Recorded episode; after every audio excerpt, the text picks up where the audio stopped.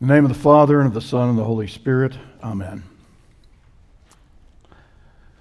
When my parents were alive, they were, uh, became good friends with the Amish community up in southeastern Minnesota. And uh, three of the young Amish guys that turned our barn into a restaurant, they used to like to come over and borrow my dad's dog and go coon hunting in his woods.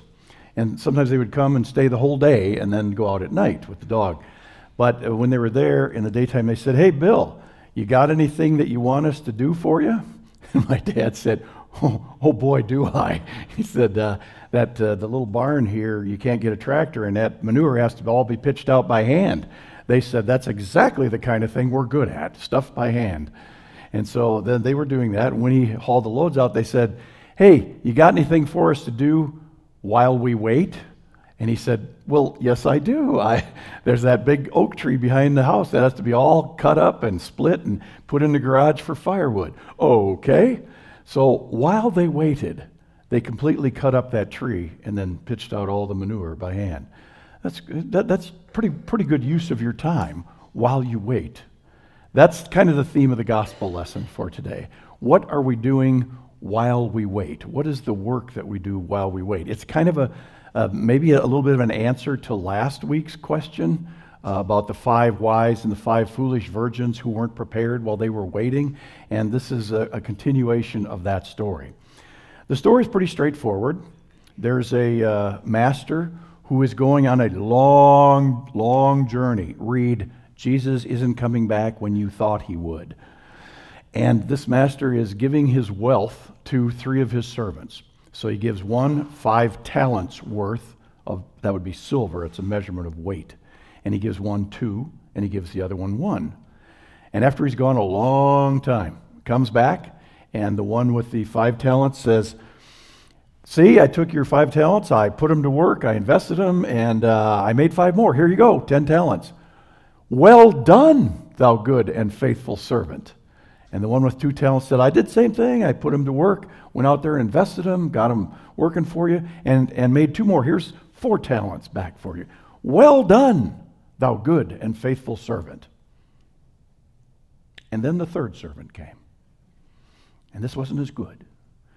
And he said, Why, I knew you were a harsh man, reaping where you did not sow, gathering where you did not scatter, so I was afraid, and I took your money and I hid it in the ground. Here you go. You wicked and lazy servant. If you thought I was a harsh man, reaping where I did not sow and gathering where I did not scatter, you should have at least taken my money and given it to the banker so I could get what was mine plus interest, as Andrea said. So therefore, take that from him, give it to the one who has ten, bind this guy and throw him into the outer darkness where there'll be weeping and gnashing of teeth. That's the good news. Okay. So if we look at this uh, story, there's, we need a, probably a little bit of background on this. In the first place, a talent was a measurement of weight. It was like a pound or a, a, a, ton or an ounce or a gram or a kilogram. It was, some, it was a measure of weight. And what it really uh, was, was for measuring silver. So one talent weight of silver was about 80 pounds of pure silver. And two was, you know, twice that, and five was. So uh, let me translate this into uh, your wages. At that time, the average laborer got one denarius a day. We know that from the parable of the vineyard. And so that was, that was the usual wage, standard wage, one denarius per day. At that rate, the average laborer would have to work 20 years and take everything that he earned in 20 years to make one talent worth of silver. That's impressive. The guy with two talents had 40 years worth of wages. The guy with five talents had 100 years worth of wages. Take whatever you have earned in 100 years, and that's what he gave him. Now, usually in Jesus' parables, there are things that are either surprising or uh, exaggerated. And in this case, it's the amount. And that's, that's, that's a startling amount. A hundred years worth of wages he get, handed over to this servant, or 40 years, or even 20 is a bunch. And so that's the thing that is surprising. Now, if we look at this parable in terms of, uh, I'm going to do this for Eddie, evangelism, uh, then what the parable is saying is we have been given something that is tremendously valuable, of inestimable value, and that would be the gospel message of God's love and forgiveness, the fact that God can't get enough of us, that He cannot not love us because we are part of Him and He is part of us that He can never let go of loving us, the gospel message of forgiveness and grace. That's it. It's so priceless.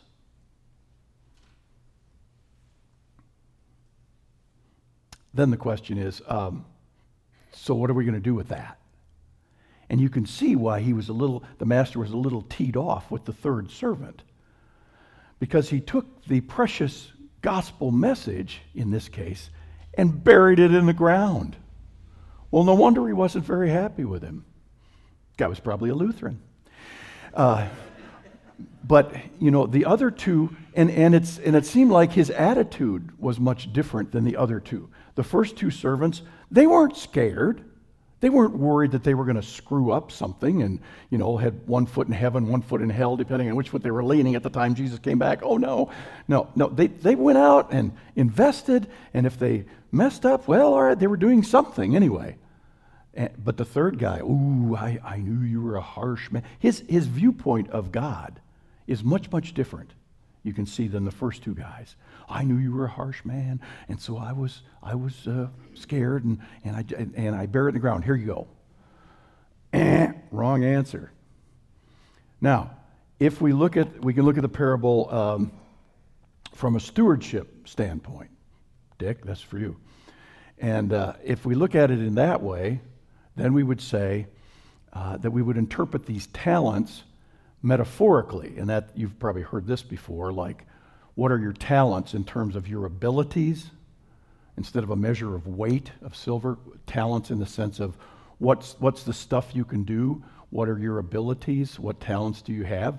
And so, in that case, then the parable would be saying, we need to look one, what are your talents? Two, are you developing them and working on them? And three, do you ever use them for anything worthwhile? So I'll ask the first question first. Um, Becky, what are your talents? she can garden, yes. Clean house, garden. Okay. Um, volunteer, yeah. Mike, what are your talents? Raise food. Okay. June, what are your talents?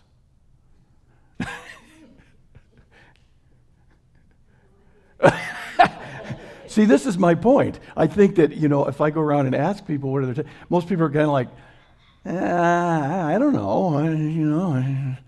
Uh, but, but we need to be clear that we do have talents. There, there are people who have talents and they're not even aware of what they are. And then, secondly, to develop those talents. So, Marilyn has some talent for playing the organ, but she develops that talent. There may be greater organists in the world, but nobody works at it harder than Marilyn. she practices every day except Saturdays, I think. Okay? There are people who can preach there are people who can teach. There are people who can heal, nurses. There are people who can cook. There are people who can be good homemakers, people who grow food and garden. There are people who are organizers, people who are number crunchers. Won't mention your names, Nancy, but uh, you know, people people who can fix things, Bill.